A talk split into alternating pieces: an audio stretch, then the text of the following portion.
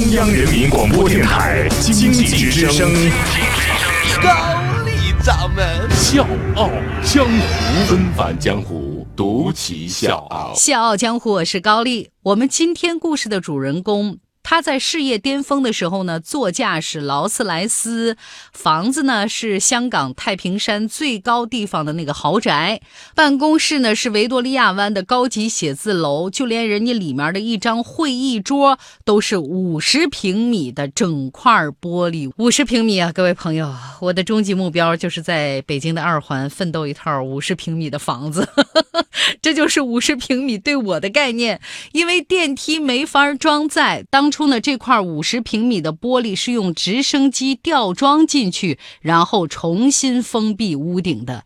您瞅瞅这大手笔啊！但是。公司破产之后，他租借在一室一厅的房子里，坐公交车靠养老金度日。曾经往来的那些富豪朋友，早都不知道跑哪儿去了。历经了伤心、痛苦、绝望之后呢，他从书籍当中找到了精神的慰藉。一本《邓小平传》，他翻了无数次，经常是读到热泪盈眶。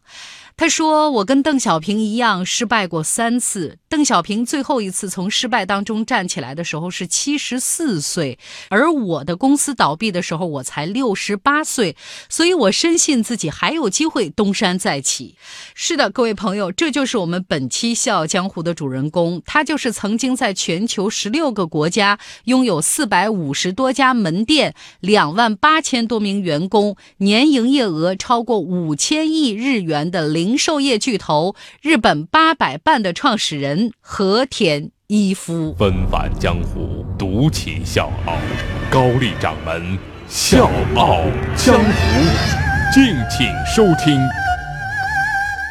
我不知道收音机前有多少朋友看过上世纪八十年代在咱国内热播的那部日本电视剧《阿信的故事》，当时真的是万人空巷。阿信呢也成了跨越国界和时空的一个奋斗的代名词。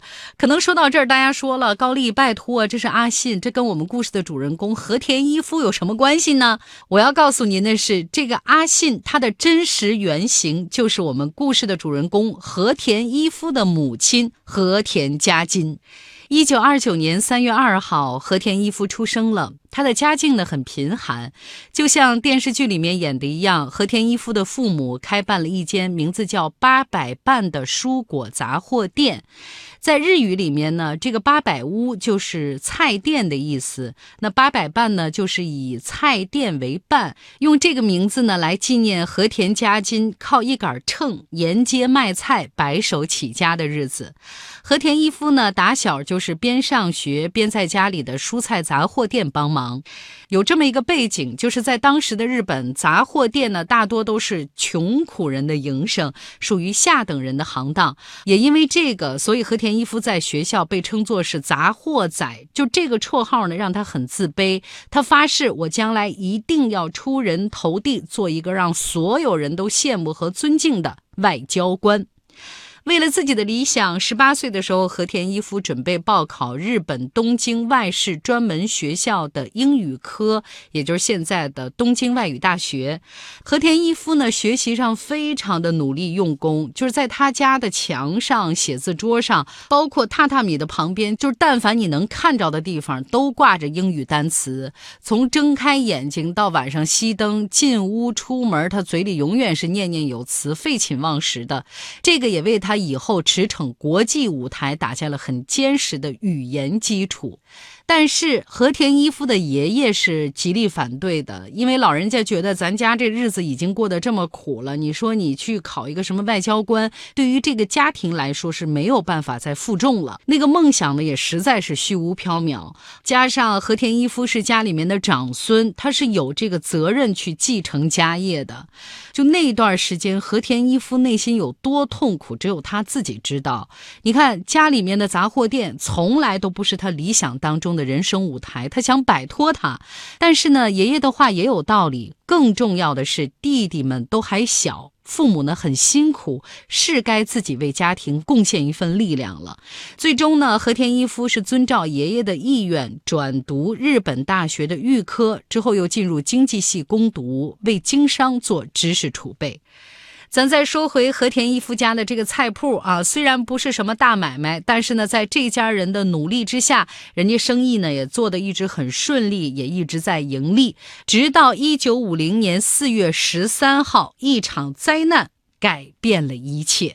我是水皮，向你推荐有性格的节目《笑傲江湖》，请在微信公众号搜索“经济之声笑傲江湖”，记得点赞哦。一九五零年四月十三号，和田一夫的家乡热海市的一间化学用品仓库发生剧烈爆炸。咱都知道，日本的住宅呢是以木质结构为主，所以爆炸引发的大火烧毁了一千多间民房和商铺，全城四分之一的人都露宿街头。就是这场大火，让和田一夫父母苦心经营了二十多年的杂货店化为灰烬，家没了。商店也没了，经受不住这么惨痛的打击，和田一夫的母亲当场晕厥。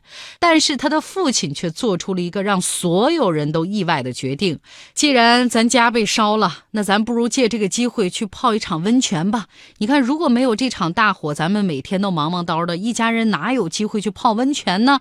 父亲这种乐观的心态深深感染了一家人，也让和田一夫明白，失败并不可怕，只有精神。上的认输才是真正的失败，所以他下定决心，我要全力以赴协助父母把新的家再建起来。不仅要让八百伴的招牌重新挂起来，还要让它变成热海市最大的商店。一九五五年十一月一号，经过重新装修的八百伴，面积比原来大了五倍。商店呢也改名字叫八百伴食品百货店股份有限公司。新店开业没多长时间，日本遭遇到强台风的袭击，热海市呢又是灾情最严重的地方。台风过后，同行呢把原先的存货都涨价了，比如说萝卜十日元涨到了一百五十日元，但是出人意料的是，八百伴公司依然是以平时的价格出售，非但没有借机发财，还贴钱。这同行都笑，这和田一夫啊就是一傻子。而和田一夫始终认为，有的钱是不能挣的。他坚信，每一个灾难开始的时候，都可能是下一个奇迹出现的时候。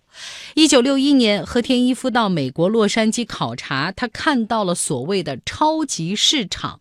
考察结束之后，他就留在美国，应聘到一家超市当杂工，怎么分类、包装、上架、打价签等等啊，他都用心的学，仔细研究。在美国超市干了三个月，和田一夫的笔记做了整整四个大本儿。回家之后呢，和田一夫就跟父母表达了他的志向啊，想建一个超市连锁集团。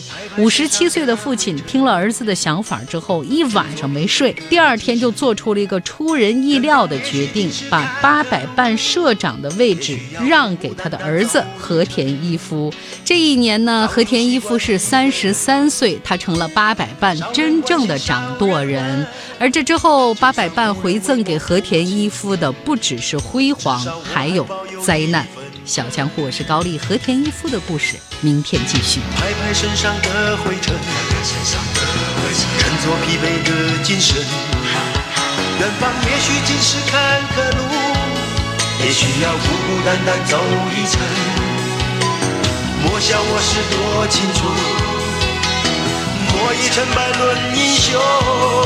人的遭遇本不同，但有豪情壮志在我胸。